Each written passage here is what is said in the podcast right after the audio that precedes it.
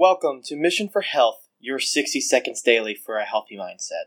What are organic foods? Organic foods are held to the utmost quality. They go through rigorous testing.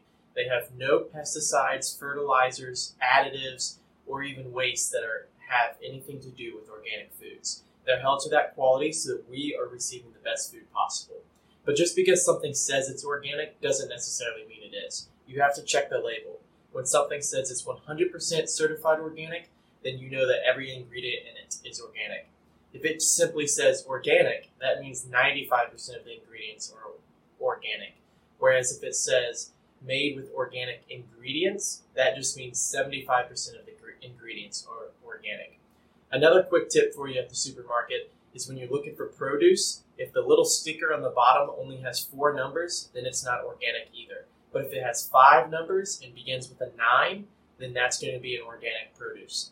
If you're looking to take the next step in your health, I encourage you to schedule a free health explore with me to help you look at your health goals and realize your full potential.